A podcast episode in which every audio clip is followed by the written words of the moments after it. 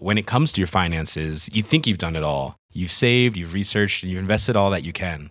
Now it's time to take those investments to the next level by using the brand behind every great investor, Yahoo Finance. As America's number one finance destination, Yahoo Finance has everything you need, whether you're a seasoned trader or just dipping your toes into the market. Join the millions of investors who trust Yahoo Finance to guide them on their financial journey. For comprehensive financial news and analysis, visit yahoofinance.com, the number one financial destination, yahoofinance.com. What's good, Internet? Welcome to Waypoints for June 19th, 2019. Uh, quick note, we're cheating. This is actually an old episode of Waypoints, or part of one, actually. Uh, our producer, Kato, had a great idea, which was to pull the original conversation that we had about the first two episodes of Evangelion, uh, which is a conversation we had back in November when the uh, Netflix deal was first announced, the Netflix uh, Evangelion uh, release was first announced.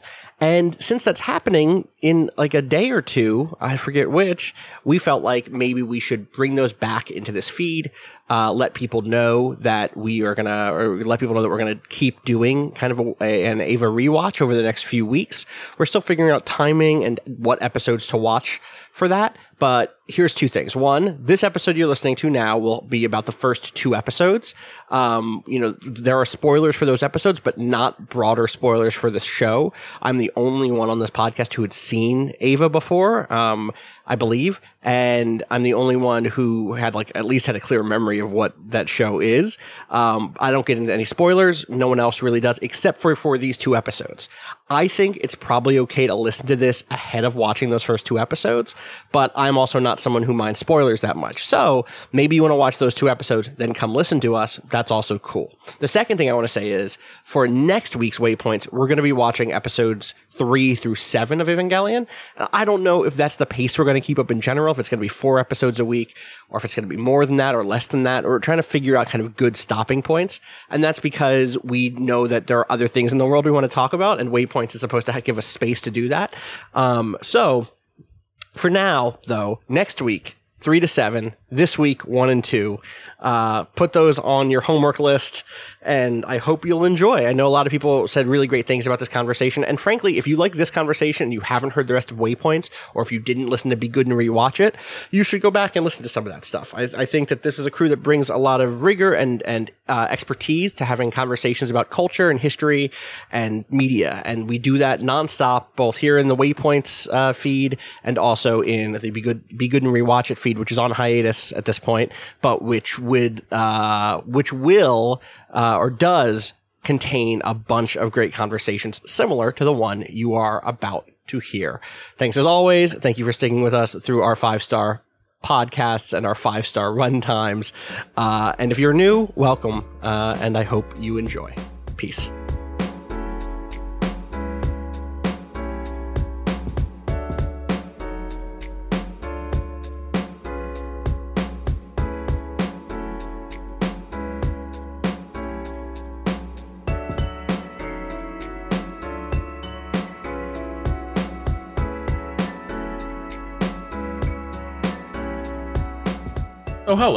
It's Thursday, and it's time to welcome you to Waypoints, where the Waypoint staff and friends take a break to nerd out and deep dive on the culture, art, and entertainment that's inspiring and provoking us lately.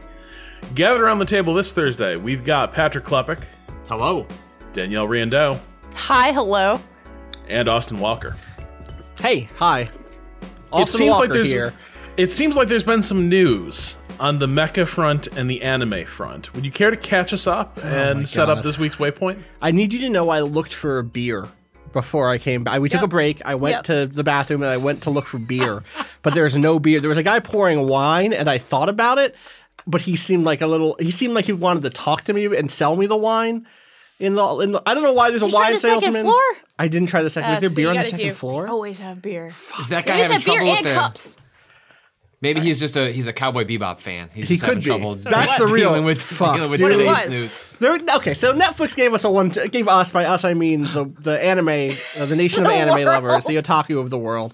Uh, one two punch this week. I'll tell you the second punch first, which is they announced a Cowboy Bebop live action show. Which listen, I am I'm not who I used to be. I'm fine. Fucking make your stupid live action show. It's, it's fine. It's not going to be good. I, it's going to be bad, and I'm going to watch it, and it's fine. I'm not. Cowboy Bebop's a great show, but it's more of a good show than a great show. It's in my top five anime What? of all time list, Hold but it's on. mostly a good show. Okay. All right. What? What? You said it's mostly a good show, not a great show. But it's also in my top five of all Okay. time. I, so I'm like, really, I feel Formative. complicated. It was a formative show. it's a, f- a maybe? deeply formative Okay, show, all right. and I Well, think but you know isn't what? it, uh, it's the We'll difference talk between like your your favorite show and your and the best show, right? Like we try and like s- I- separate those yes, two. I may have once given a talk about how there is no such thing as this, the the difference between those two things, and so I'm very complicated feelings about it. We'll talk about Cowboy Bebop another day. Okay. we'll talk about All that another day. That's a different thing. Uh huh. but things that aren't complicated or ambiguous. let me tell you about Shinseiki uh, Evangelion, aka Neon Genesis Evangelion, aka uh, what is the actual name? It means like uh, Shinseiki is it is the gospel of a new century. The gospel of the new century is what the name of the show means. Um, Netflix announced earlier this week that they were bringing Evangelion, aka Eva, to uh, Netflix in the spring, uh, kind of like an HD, not even a remaster, just they're bringing it to the streaming service, including some of the the movies. not a remake, it's the not show a remake. itself. It is the show itself. It's not a live version of the show. It is the show itself. Eva is a cult classic, a, a critical success. One of the most important shows in, in contemporary anime history. Um, if you're telling the story of anime, you tell the story of Eva, at least in brief. If you're telling a story about mecha anime, you stay there for a little bit. Um, it is a show. So if people don't know anything about the show, if you've never heard of what Evangelion is, uh, it is a show about uh, the very high level. In fact, there's a very funny thing to do, which is if you just do a Google search for Evangelion, Google gives its synopsis, and it says teens fight alien war machines, animated, and that's it. That's Not good. wrong. It's That's not good. wrong. It's All not right. wrong. Um, it is a show about a uh, uh, the invasion, uh, a, a sort of existential threat to to the world by these strange beings called angels, uh, and it follows a character named Shinji Ikari who is brought in to a group uh, paid for by the UN uh, who is building robots to fight these strange invaders. Uh, on its face, it's very similar to a lot of other mecha shows. And in fact, that's not only intentional, that is kind of one of the, the points of the show. Uh, and, and in fact, reflects the creator's history. Um, the, the lead creator, the director of the show, uh, is, is uh, someone named, I always forget his first name. I know his last name is Anno. Uh, uh, Hideaki, Hideaki Anno. And he is someone who had made shows, made anime shows for years. He did a show that's pretty good called Gunbuster, which is another mecha anime show about fighting aliens. right. Uh, he'd done a, an animated movie for Gainax called Space Force. Um, and then he fell into a serious depression. Um, and he spent years not finishing anything, making stuff that didn't ever come to fruition. And then one day he was out drinking with a buddy from King Records, a record company, uh, and the guy from King Records said, "Hey, you should make. We'll get you a TV slot. Like we'll pay you to make something, make anything, and we'll pay you because this is how it works. Like this is part of one of the ways anime gets made, especially anime shows, is that they are they are not just paid for by like a TV production company. They're paid for by a production committee that is co-owned by various corporate interests. Okay. Um, this is how like you know we'll talk about Gundam a little bit, but like Gundam gets made partially through studio money, but also by comp- by like the companies that own the video game rights and that own the toy rights and the model rights because they are pitching in for the production so that they will then get all of the royalties from those from that merchandising. And so this record company was like, "Hey, just make a show. We got you. Just make something." And so Anno sets out to make something that is about not running away. Um, something that will interrogate his own depression and will interrogate mecha anime. And in the years since he's made this show, it's taken on. Uh, it's been one of those shows that's one of those pieces of media that's taken on such a huge uh, reputation as being a classic and has such a vocal fan base that it's become incredibly polarizing. Um, for some, it is overrated. It is it is it- the latest in a long line of of mecha shows, but not necessarily something that subverts them. Um, after all, mecha shows have, since Gundam at least, always been about the horror of war and the ways in which children are called upon to do things that they are not prepared for and that treats them as as disposable uh, soldiers instead of as, as individuals in their own rights. Um, uh, and, and also a lot of those takes say like all of the weird symbolism it's shitty. It doesn't mean anything. It's all bullshit.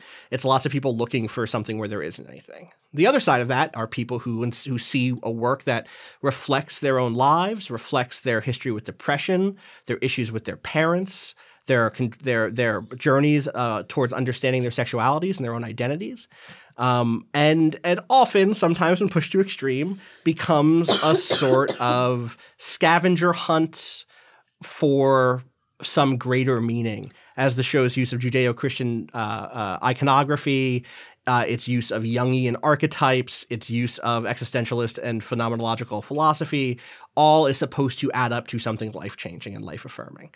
Um, I'm closer to that second camp. I am someone who who watched this show when I was young, when I was 15, 14, 15, um, through bootlegs, through overpriced DVDs. And this is the age of spending twenty or thirty dollars on a DVD with two to four episodes on it. gosh, yeah. Um, downloading bad fan subs. I I told you all how to watch some fan subs on the internet because this is not yet on Netflix. I had you all watch the first two episodes of the series. I remember downloading episodes on LimeWire. Absolutely. I shared. I've, I've seen like the first episode of this. Of like, course. probably around the same era. Yep. Um, and uh, yeah, I think LimeWire is where I got my shit. and like for me as a teen, I mean, what I told you last night, Rob, you and I briefly talked about this. We tried not to burn any cast, but like at this point, the point at which I saw Evangelion for the first time, I had seen some Gundam, especially Gundam Wing, which had become popular through Cartoon Network. Uh, I had seen, uh, you know, uh, some the, the BattleTech cartoon, plus had had read a couple of those books. I had seen Robotech, aka Macross, um, and for all, and then of course other robot stuff, Transformers, and, and some other similar things. And for me, they were cool toys. They were war machines, but they were mostly cool toys. Even though Gundam Wing is filled with anti-war messaging, mo- mostly I was like, yeah, cool, cool, cool. But show me, show me Gundam, show me like the cool wings. Let me see Gundam Wing turn into a plane again. That shit was sick. Um, and Evangelion was the first thing that made me realize I should hate giant robots and that mechs are scary and that there is something fascinating about the idea. And if you've listened to my other work, you know this that we would ever decide to build giant war machines in our own image, right? There is something not inhuman about a tank.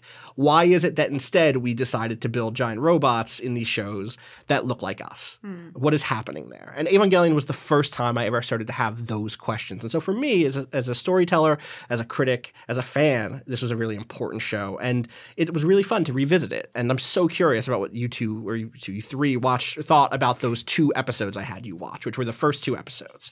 So just like before we get into my feelings about it, like what do you think? I like the fact that it just jumps in. Like Yeah. I'm I expected uh an enormous amount of like and this is uh, both true of anime and of most media is like all right first 5 minutes like set up that world for me with a narrator man. Like let's do this. And instead uh I was impressed by the fact that the world building is really subtle. It allows you to make sort of leaps and inferences about like what's happening. Like you're just told oh yeah we call these angels. Why? Wait what? Like Yep. It's been 15 years. Well, what happened 15 years ago? Like, Yeah. you know, obviously questions that might, you know, like any good storytelling, like it'll go around to that. But I was impressed by the fact that it was more interested in like the immediacy, which reflected like the immediacy of the character Shinji as in the moment that he's thrust into. Like that's reflected in all sorts of the storytelling that happens, especially in that first episode where you were just tossed into a situation and like despite the fact that, you know, Evangelion is is older at this point, like it still felt like refreshing and interesting and I'm I'm unfamiliar with most of the storytelling. I will say watching the intro, lots of internet memes made a lot more sense to me Yup. because all sorts of images and screen caps. I was like, oh, that's. I mean, I Uh-huh. like knew it on some level that I know that like so much of like geek culture, internet geek culture is like rooted in anime and like a select series of anime like Dragon Ball and, and Evangelion. Like I knew that on some level, but like like like, like Shinji's father, I was like, oh fuck, that's what That's that guy's that from. That yeah. Like, uh-huh. I've seen I've seen giant text laid over that Of man's course. face Of course, all sorts of times. Um, so that's always fun when like you you find a work that like suddenly fills in a lot of gaps Mm-hmm. of like culture. Um, uh, but yeah, uh, I, I I really enjoyed the first two episodes, like a, a lot because uh, I got pulled into the world because of the lack of explanation. Like I, I found myself curious about filling in those gaps going forward. What the fuck is an angel? Good question. What the fuck is the Human Instrumentality Project? Good question. They just use terms. Like they just throw terms out constantly, but they don't feel like gobbledygook. They feel Right. like they're said with intent, as though like, look, man, we don't have fucking time to explain this to you. Like, Of course, you know what an angel is. Fifteen years ago, remember? Like, yeah. But it doesn't. It doesn't usually. It's like usually like exposition is filled with or di- dialogue is filled with so much like accidental expo- or purposeful ex- uh, exposition in order to like sneak in world building for the audience member, even though the characters would never talk that way. And Evangelion doesn't seem to do any of that up front in a way that I found to, to really that I really appreciated. And that dovetails with something I really have enjoyed in these opening episodes. This is a world where things are happening and nobody's going to tell you why. They Mm-hmm. have their reasons. Fuck you for asking.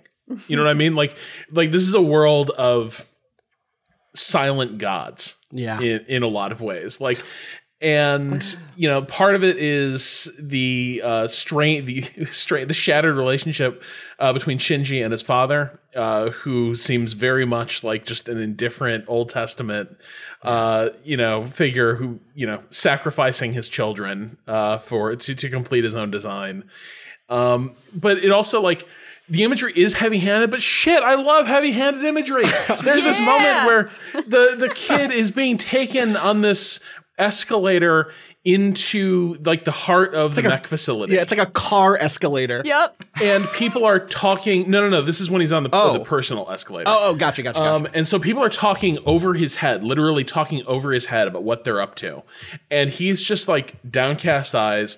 And in the background, stretching out of Oh, the it's so good! is this giant like hand in a claw grip reaching out for him. And he's framed against it briefly and, Right. then, and then it's passed. And it's such it's such a great moment and and they don't talk a s- about it. It's not. It's not. Shinji doesn't turn. So, so part of the reason why you don't get that exposition is because Shinji, who is like deep in his feelings, is not asking anybody anything. I promise you, there are exposition dumps in Evangelion eventually, um, and you get them through through what feel like natural channels. Or at least I remember. It's been six or seven years since I watched this whole But show. the fact that it's not happening in the first two Is episodes, which, is, which yeah. is contrary to, especially this is probably uh, uh, because so much like modern narrative does all of that up front of like you know you know the the, the classic Star Wars scroll um, or something like that. Like you get all of that in a way that Evangelion, at least in the first two episodes, isn't doing. So it's like yeah, of course that's going to happen eventually, but at least up front, like it is. It is striking and telling that it's not doing that at least in the first two episodes. I uh two, a couple of things immediately came to mind. First, it was beautiful. I loved the first shots. The first few shots where it's just ambient noise Yeah. and you see the angel kind of walking in is before any of the the war machines Mm-hmm. are like actually firing on it, but they're all lined up. You just hear like seagulls flying Yes. by in the water. I was like, cicadas and yeah, yeah, cicadas. It, really strong cicada noises, oh yeah, and it was Welcome just like anime. They're everywhere. it's summer. yeah, uh-huh. like it was very, very evocative. So I thought that was really rad.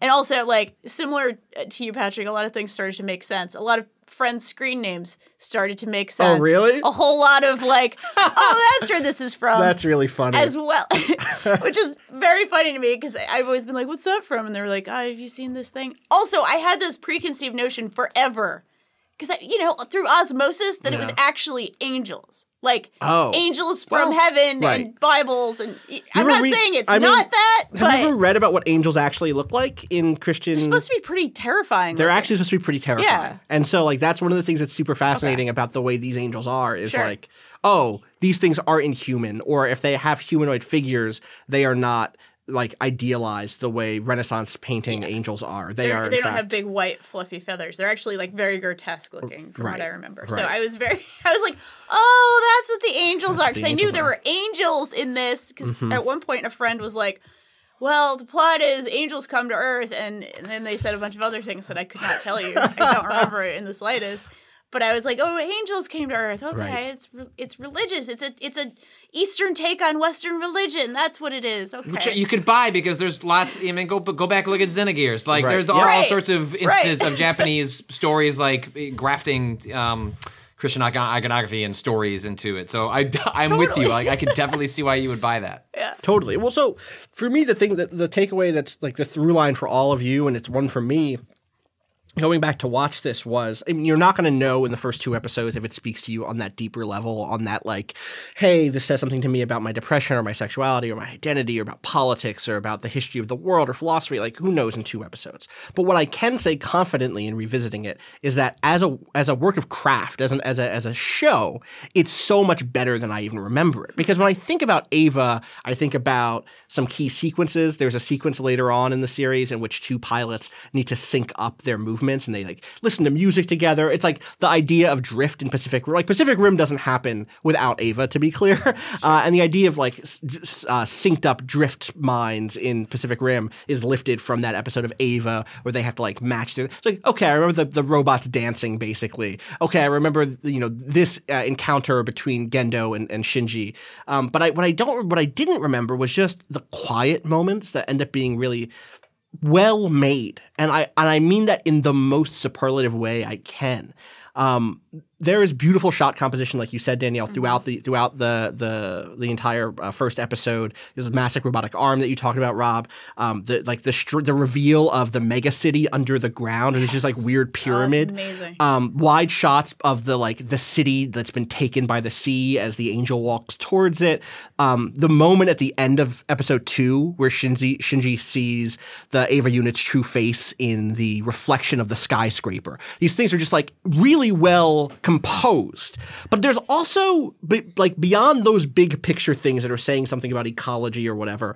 It's just character moment stuff that's communicated the way good visual storytelling is communicated. There's a there's that scene. Episode two has two moments of this that I want to call out. One is there's the scene in which Shinji and Misato are leaving the uh, the hospital. Shinji's been there since the encounter with the the angel, and the the door opens, the elevator door opens, and Gendo is inside, and Shinji can't look at his father, looks away, the door closes, and like on paper that's already like okay, yeah, that's a good character moment to understand that Shinji has this fear of his father. His they're estranged. They have like where is the mother in this? Blah blah blah blah blah. Really interesting stuff. But on the on the the screen, it's even stronger because it's mostly communicated through this long bright shot looking upward at them. You see like their bodies towering, looking at each other. Which in a show about giant robots, anytime that you're making people look tall is important.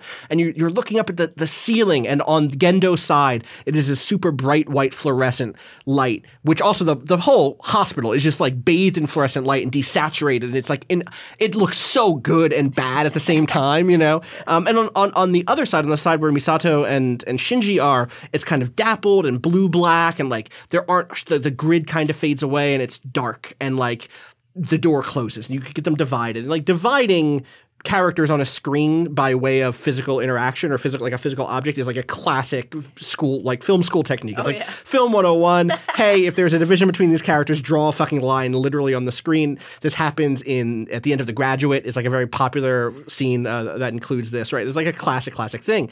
And then later in that same episode, Shinji has to walk into Misato's apartment into his new home and they frame it a similar way at his feet, showing him break the threshold, showing him wait and then break the threshold. And that's just like good 101 storytelling that's quiet. Um, and there's a, there's another really quick one I'm going to do very quickly, which is there's a sequence after that sequence. They, they leave the hospital. He gets into the car and they're going to drive to Misato's place. Masato is going to become his like foster parent, effectively, almost like a big sister figure for him. Um, and uh, as they're driving through this tunnel, she's basically saying, "Oh, we got to have a party," and he's like, "Why do we need to have a party? Because I'm a depressed emo teen." and she's like, "To celebrate, you know, we're, we're we're roommates now." And he like turns to look at her. And you could end the scene there. You could sh- you could show the car drive out the tunnel, and instead you hear the sound of a truck approaching, and it just goes like, and there suddenly is light behind her and it silhouettes her. And that's the shot that Shinji, Shinji sees. And this is why the show seems like it probably holds up for me, is that's one of those things you don't even realize unless you're watching with a very engaged critical eye, but which has an effect on you as the viewer.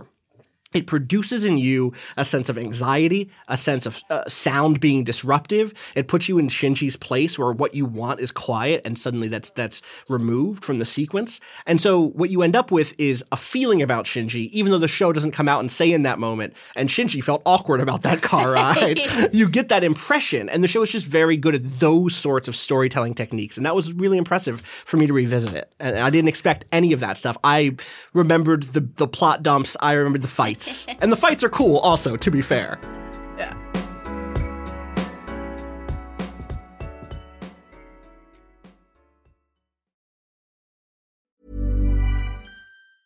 Hey, I'm Ryan Reynolds. Recently, I asked Mint Mobile's legal team if big wireless companies are allowed to raise prices due to inflation. They said yes. And then when I asked if raising prices technically violates those onerous two year contracts, they said, What the f are you talking about, you insane Hollywood ass?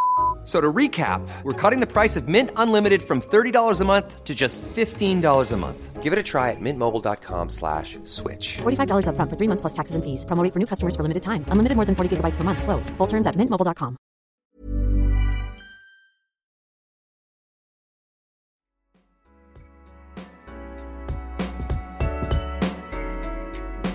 Uh, go ahead. I loved like things that I really enjoyed as well as that, that second episode as Shinji begins paying the cost for having piloted this war machine and, and, like right away like the cool relationship between pilot and machine like mm-hmm. we were talking a little bit about this last night there's this tagline that pacific rim never delivered on but always like try like advertised itself with which was to fight monsters we created monsters yeah yeah there's nothing yeah. monstrous about the jaeger program no. in that movie like they're big fucking robots piloted by you know cool national stereotypes. They're Power Rangers.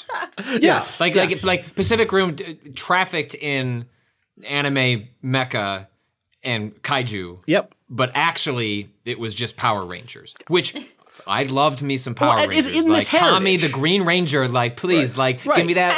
I mean, so that is the specific... Ooh, you're a bad boy. we all like Tommy. Come on, Tommy was great, right? No, did we not all Tommy? No, Tommy was good. Tommy, Tommy was, was, good. So Tommy you was watched? Good. You didn't see? I was Tommy? watching Xena at the time. That's fair. That's fair. Sorry. Tommy is the yeah. Anyway, um, so the, the, thing I just want to briefly call out, Rob, that you you know, both of you in in with regard to Pacific Rim, um, is that Pacific Rim is clearly in this heritage. It's a show about giant or a movie about giant mechs fighting against kaiju, but that's also the history of giant mechs. Um, mechs begin, you know, in the in I don't want to get like super deep into the history, but like the first mecha shows are super robot shows. They're called super robots because they're super powerful robots. And they're fighting aliens and they're fighting kaiju. And they're emerging out of the same moment that shows like Ultraman are are gaining popularity, and eventually the the Sentai shows in which sometimes it is Power Rangers, and there are literally giant mechs fighting giant kaiju. Right, that stuff happens for years. It happens through the '70s or through the '60s and the '70s. Really, I mean, even further back, there were like straight up puppet shows with giant robots and stuff in the early uh, the early to mid 20th century that like have giant ro- piloted giant robots in them. Um, but they're always this kind of just like larger than life, separated from mundane from in, from the uh, the kind of weight of mundanity, separated from mechanics. Like maybe you have someone who has a remote control to pilot something, but mostly it doesn't matter how they're controlling it. Mostly they're just big robot suits. um, and and then when Gundam hits in 1979, it shifts to be a real war story. They start calling these real robot shows to contrast with super robot shows. Mm. They're not real in the sense that they're hard science fiction in the literary sense, but in comparison to shows like Mazinger Z, they are they are kind of hard science fiction. They they explain why you might want to use giant robots because of weird particle effects and stuff. Instead of it just being like, yeah, of course you use the big super robot. Why wouldn't you? um, and real robots end up dominating the scene for another decade or two. When Eva comes out, there's this weird moment in which super robots are on the decline, but real robots haven't had a real big breakout in a bit. And what Eva ends up doing is sort of synthesizing these feelings. It returns to the super robot model of this isn't about, this isn't like Vietnam, but with giant mechs. This is about alien invaders and singu- singular powerful machines uh, who can give you superhuman powers. But it's all grounded in the costs of war, in the psychological cost of being a human. Period, um, and and and kind of brings in the terrified young pilot from Gundam. Um, Shinji is not unique in the sense that he doesn't want to fight. That is Amuro Ray, the hero from the first Gundam show, who is again a teenage boy whose father built the first Gundam. Like that is literally the show yeah. of Gundam. Is Amuro Ray's father, Tamura Ray, built Gundam, and he, because of a twist of fate, he has to stumble into it to save the day and protect people, and he doesn't want to do it because he's a teenage boy. That stuff is literally that. So there isn't a subversion in that sense. What it is is it, it decides that the focal point of the show should be that terror, um, and that you can make an entire show in the super robot space that almost stretches those things out because when you do have a singular machine, a singular living god, instead of it being a mass produced, you know, tank basically, all of those feelings become that much more intense and and that much more um, everything feels more precarious right? Because if this one machine breaks you're fucked um, which is kind of where where the show kind of starts. Is like okay this is our last ditch chance. Um, there's that great line where basically Misato is like are we really gonna can we just do this? And Gendo is like of course unless we defeat the angels we have no future. People don't matter. It doesn't matter what an individual does. It's just throw them to the fucking dogs throw them into the gears and hope for the best Well, and the fact this machine is like there's something unholy about it. Oh, yeah. right? Like Oh, yeah. the fact that so contrast this with like well, BattleTech certainly traffics in this. Escaflowne like is a decent example of like if you're a good enough pilot and you like are at peace enough with yourself and you really and you really know thyself, uh, you'll be the best. Uh, you you will unlock the full power of the Escaflowne uh, and Gracie robot style and- jiu-jitsu I was just gonna say, like, if you have a black belt in Brazilian burgers jiu-jitsu, mechs and fighting the age of loneliness you know yes, but what I like here is from the first, like, there's sort of a watchful, alive sense to the robot before he ever even pilots it. Like, mm-hmm. the fact that, like, this thing is waiting for him and it needs him. Not necessarily to control it or pilot him, it just needs him to function, to fulfill Yeah. its role. And there's something deeply creepy about the way that relationship is framed from the beginning.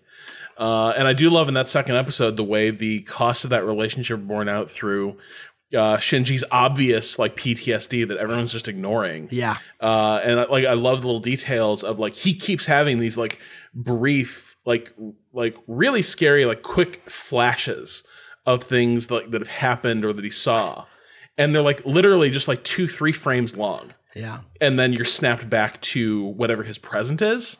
And he's you know just trying to get accustomed to these new surroundings but the thoughts keep breaking through Please It's just such imagine 15 year old Austin with a remote control hitting pause as those little flips happen, Oh, yeah. trying to get each still shot to see, okay, what's he thinking about? What's happening? What is the secret to unlock here? Which is not the way to watch the show, honestly.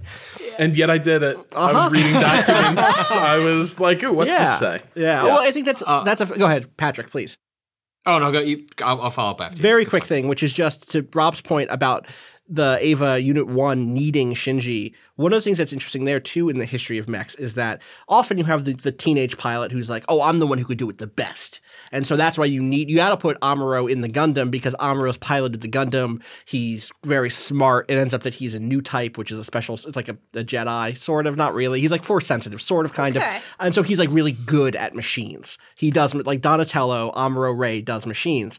And so there is like a degree to which the there's like oh the special individual. Shinji is also the special individual. They, they say like there's a 0.0000001% chance that this is going to work. But he's not special in that he's good at piloting Yeah. it. He's special that he is literally the key you put in the slot to make it do anything. And that is such a dreadful i mean so that is part of the commentary about this show is that it goes really dark places it does want to inquire about Shinji's sexuality. It does want to inquire about what it means to have a broken relationship with your family. It does want to inquire about the way women are used and discarded. It does all of that stuff. Um, and then the response ends up being really, really rough to get into. Like there are death threats sent to this team because of how the show ends. Um, there are, and then and then they follow up with a movie series that rewrites the ending of the series. And it does it, and it's like uh, It's a two part movie series. it's a right? three part movie. I'm pretty sure sure End of Eva. It's been years since I've watched End of Eva, but like the death threats show up on screen. Like the the End of Eva is like a big fuck you to parts of the fandom that were aggressive and terrible, and also this is a story about depression, and it's written by someone who's working through his depression, and often it goes to places that are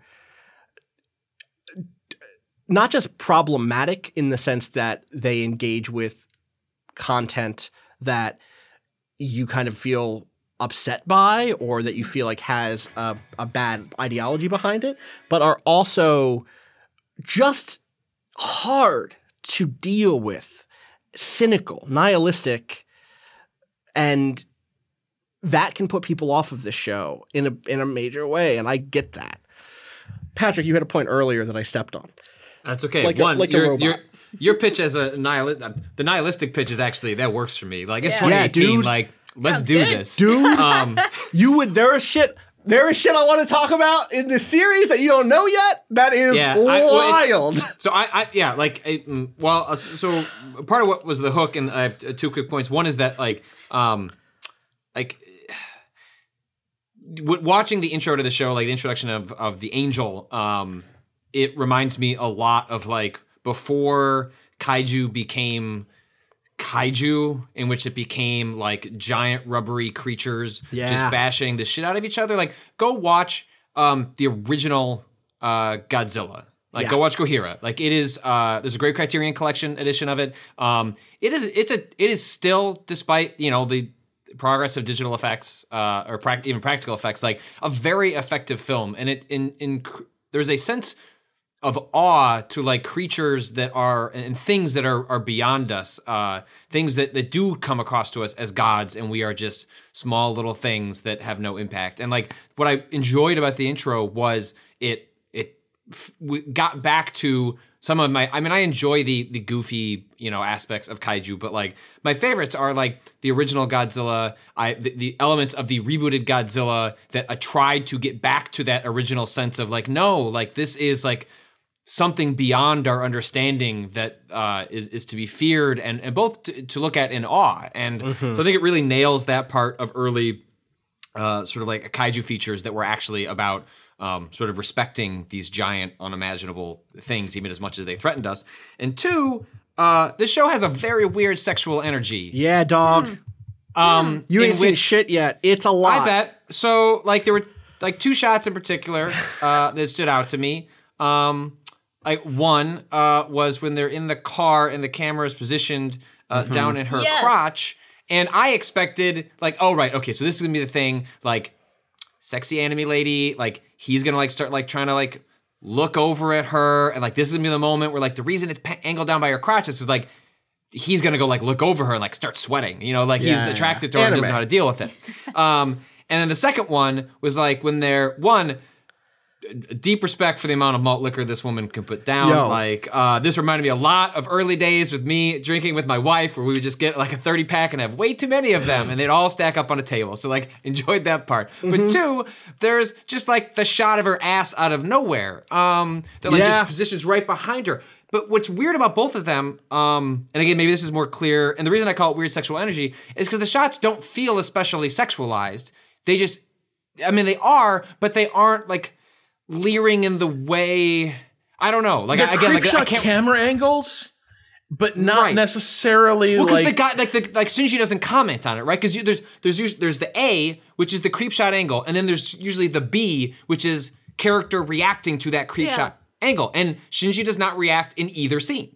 Um, and so like there's this dynamic that's being set up in which it's like, oh, like you know, older woman, younger boy, but like you know, eventually like they're gonna have sex, uh, like or it's gonna get weird. Um, and I don't know, like again, like Austin, you're alluding to a lot. There is uh, a lot. where stuff So- might, where this would go, but like I just the first two episodes set up a very strange sexual energy that is both different than what I expect from like the anime trope of how they would set up like this dynamic, and I just have no idea where it goes from here because I don't even know what the the show is communicating with the with what's the there shot now. the, the shot frameworks are so are so specific that I I find myself confused in an interesting way. I just don't know what to take away from it um, from from what I've seen so far. I was so confused by the postcard at the very beginning too. I was like, is, is she like a honeypot? Kind Yeah, of? that's is how that it comes what's going across. on here? Yeah. And I, I clearly just confused Well, about what so that was, what was going on there. There is so there's like two answers. One, I think that whole sequence when they go back to Misato's place and they reveal Pen Pen, the penguin, this the fucking rad ass rude penguin.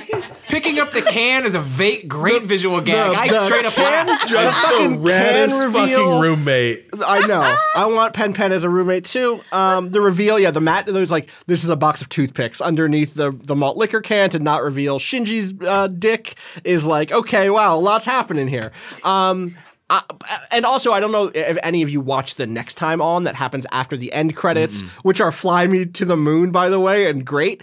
Um, but in the in both of the end credits, Misato is the narrator, and she's like, "And there'll be fan service," referring to her t- t- her TNA, ah. right? Right, Her right. ass up on the screen. Yeah. And this is one of those like very contested issues in the sh- in the series' fandom, partially because the game or the game the the show absolutely objectifies women in the ways that anime often does, and partially because the show objectifies women in the narrative in important ways that are hard to it is hard to know if it is a successful satire or if it's just doing the thing anime does sometimes. And by that I mean this is a, this is a contested field. Uh, Eva rele- uh, released in 1995, 1994, 1995. It has been, you know, uh, years, 20 plus years of debate around this stuff. This is part of why there's so much energy around this Netflix re-release. Is like we're going to fucking live through this discourse, aren't we? This is going to the discourse is fucking coming. Like how long until Eva is too problematic when in fact it is problematic, but it's also this look at things like depression, and then specifically, and this this points to the Misato stuff. There there are two other characters. You, see, you saw Rei a little bit, the blue haired girl with who is like crawling out of her fucking stretcher to try to get back into a robot at one point, um, and then another another uh, uh, young woman named Asuka uh, who is. Uh, who are both objects of sexual interest for Shinji, but also but also Shinji's sexuality and his queerness end up being a central factor in the later half of the show. Hmm. Him struggling with the fact that he has attraction to other men. Hmm. On top of Spoilers. yeah, it's important. It's worth knowing this. And it's not it's not worth knowing it because it isn't I'm just saying because we're, we're okay. Yeah. okay. We've I- made, we Oh, made some you're promise that. you're already committed to this, huh, Patrick? Patrick Yeah, is yeah, here. I am. I'm in. I'm Go in ahead. too. Doing it. Yeah. Yeah, with we in the spring we're gonna do uh, When it uh, hits. Uh, b- yeah, begin and rewatch it, and we're gonna just watch this whole series. I'm fucking in. Let's do this. Let's do it. I'm, I'm This is turning it. into my Dragon Ball Z. Hell giant yes. bomb. Like, Yeah. let's Hell watch yes. Neon Genesis Evangelion. I'm in. Hell yeah. Finally. Finally. it's fine. did it. Waypoint's been worth it. It's finally Look. come together. It's all been worth it. Um, Look, Austin, Austin, I got you to seriously sit and critique four fucking Purge movies. The least I can do. The least I can do. Those movies are is all right. this. All said. The, I know, the- and I, I'll have the same response to this show probably. Probably. Pro- uh, you know, there's phew, there are some things that everyone at this table are going to have some fucking thoughts about. I'm excited. Good. Oh, and there's another thing here, which is that Eva is also in the middle of do uh, in the middle of a sort of renaissance in a se- in a sense. There is we're in the middle of the release of four different uh, Eva movies. Is that right? Yeah, four. I turned What? four has not come out yet. So Wait, I thought the last one was just a big fuck you to fans, and it's done. That was end of Eva. Starting in 2007, there have been a series of things called Rebuild of Evangelion, aka Evangelion, the new theatrical edition, which have been retellings, movie based retellings of the show with some major differences. I haven't seen these at all. I never got around to them because I'm waiting for them all to be done. And three of them are out. 2000, one came out in 2007, one came out in 2009, one came out in 2012. The last one is due out in 2020. Oh, important. Uh, so connected to that, the reason that last one has been delayed is because um, the last Japanese Godzilla film was directed and written Oh, by right. the Evangelion guy, Anno. Yeah. Um, and that film uh, is uh, is a I haven't seen it yet. Now this is gonna be an excuse to finally go sit and watch it because I can't watch Evangelion until the spring. Right, and the, the new one is essentially like him trying to find to re to recontextualize the original Godzilla film. Right. in a, like to re, to find a way to be scared and and and mortified of Godzilla as a creature and in a political context in the same way that the original Godzilla dealt with our fears of nuclear annihilation. So Right. like that's th- these movies take forever. Like, but I remember hearing about those because people were kind of pissed that he was working on a Godzilla film because it was going to delay any work. That's on extremely funny. That's amazing. I haven't seen that. I really want to see that too. We should watch that between now and then. There- there's Yeah. one. That's that's an easy that's an easy one to add to the Mm-hmm. the be good and rewatch it list. There's so much more to talk about. Like again, even just in terms of sexuality stuff with Gendo, his father trying to you know push on Shinji what a man is. Like that stuff, it does go there. And I the thing that my big takeaway from this revisit of it has given me is that if it works in the end, and again, we'd have we were going to have to rewatch it to see if it works for us, and and if all of its contradictions and its nihilism and everything else do add up to something really special. I suspect it will for me, but I suspect it will because of these little moments, not because of the symbology and the and not the fan service and not the you know the even not even the mech fights. Though those are really cool. Like that mech fight is dope. That monster is cool. It does feel strange and different. It does not just feel like this like a, a kaiju in the very mass produced uh, you know it's a big monster rubbery monster sense um but I think it's those little moments. It's those quiet character moments. It's the way uh, the shot composition happens. It's the music. The music in the show is fantastic all the way through. Um, and it is the way it is knowledgeable about its place and time in history. That I guess for me, the very last thing is, and Rob, you and I again briefly briefly talked about this is when Unit One is finally revealed on screen, not just a hand in the distance, not just a, a head poking out of weird green water. It emerges and they begin to do work on it because they have to prep it for launch. And this is a sacrosanct uh, type of sequence in mecha anime culture. The like reveal of the machine. This is what the series is based on. Run out and buy the model kit. Run out and buy the the toy. Quickly go buy the game. This is the hero. And it plays the, the triumphant swell. It has the orchestral music come in as if like, ah, we were showing you your god is here. But it's like this sickly purple green monster, and it has weird ridges where there should not be any, and it is spiked where it should be smooth, and it, it has a mouth. Why does my giant robot have a mouth? What's going on there? And that is like it is sick in, in a in a really powerful way, right? It's like uh, Gundam was always already Evangelion, right? The Gundam is already a sick monster. But because there's a toy deal, you gotta make it look good. That's not a joke. Gundam was remodeled over and over again until it looked like a good toy. And the creators of that show knew what the fuck it was. That is a show about, like, fuck off with war. Like, you know, protect the people you love, but don't be a warmonger. These machines make us the worst versions of ourselves. Truly, we should retreat until we are swans in, in nature. Um, but the show has to put on the show. And Evangelion, from the jump, is not only not putting on the show, it is not interested in it, and Or it's in- perverting the show. a hundred percent, or it's revealing the perversion that was always always there. Yeah. Not to get too Zizekian about it, but like the Zizek- I, I'm not going to do my Zizek. Nope. I would I would cover Danielle and spit, but imagine imagine I what needed a Zizek- shower. Yes, hundred percent. I'm sure Zizek fucking loves Eva. Actually, anyway, that's Evangelion. We'll return to it in a few months' time, whenever Netflix deigns to to grace us with its presence. Um, hopefully, that Cowboy Bebop show is out by then too, because I'm sure I'll have thoughts on Oh, Don't that. whammy. Also, there's a live action Korean version of Jin-Roh. I need people to tell me whether that's good or not. Doesn't look good. While we're in Seems our to think anime. Jin-Roh is neon cyberpunk. Uh, so Oh. that seems like the wrong thing to take away from that. But anyway, if people have seen uh, the, the live action Jin-Roh, let me know. Uh, anyway, that will do it for this week's Waypoints. Our thanks to Too Mellow for the track Slide Asleep off the album After Midnight. You can find that at twomellowmakes.bandcamp.com. You can keep up with all of us at waypoint.vice.com. I'm Rob Zacny. You can find me on Twitter at Rob Zacny. Patrick, where can people find you? At Patrick Klepek. Danielle. Practicing MMA at Danielle R.I. Austin.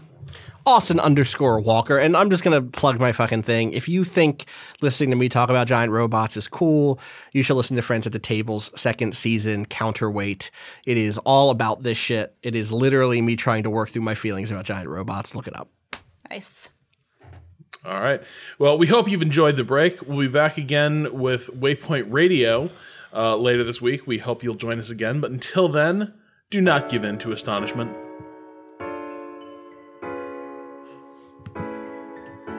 All right. Good show. Good. Okay, so Austin, hold on though. Yeah. When Shinji sees the reflection from the mech's head, Yeah. Uh-huh. if I'm wrong, that mech's head is on the fucking ground. No, the armor has fallen off of the head, revealing an organic interior. That Okay. It, has an eyeball. It has flesh. It It is like- regrows. It, it regrows, but yeah, no, no, he's not seeing the head on the ground. He's seeing the, the. It's as if the knight's helmet has fallen off to reveal, in fact, it is not a big robot. It is a big creature, and he has been inserted into it. Hell yeah. We are, we, so you know, lest we become them. It means it. So just fucking wait.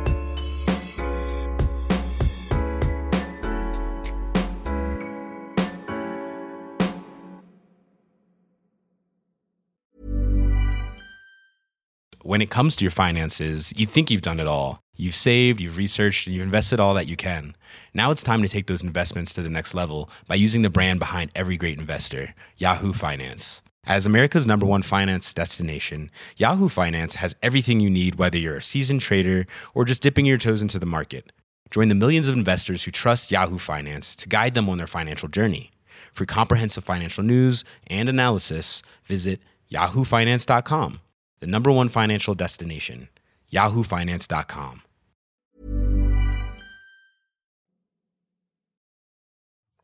Waiting on Kato. Um, my guess He is we ran could out to get water. Oh, did he also? Or just water. Yeah, I think so. I don't think he's gonna be. It's a great song. I didn't even know I was doing it. It's so good. You Vernon cast He over was, here. he was whistling uh, "Cruel Angel's Thesis." oh, good. Which I've is heard the- that song exactly twice in my life, and it's lodged Wait, in my really? head. You've heard Dude, Cruel- I have never seen any Evangelion. But you've never seen like it's never been like sent to you. No in a- AMVs? No AMVs. No, no. Weird.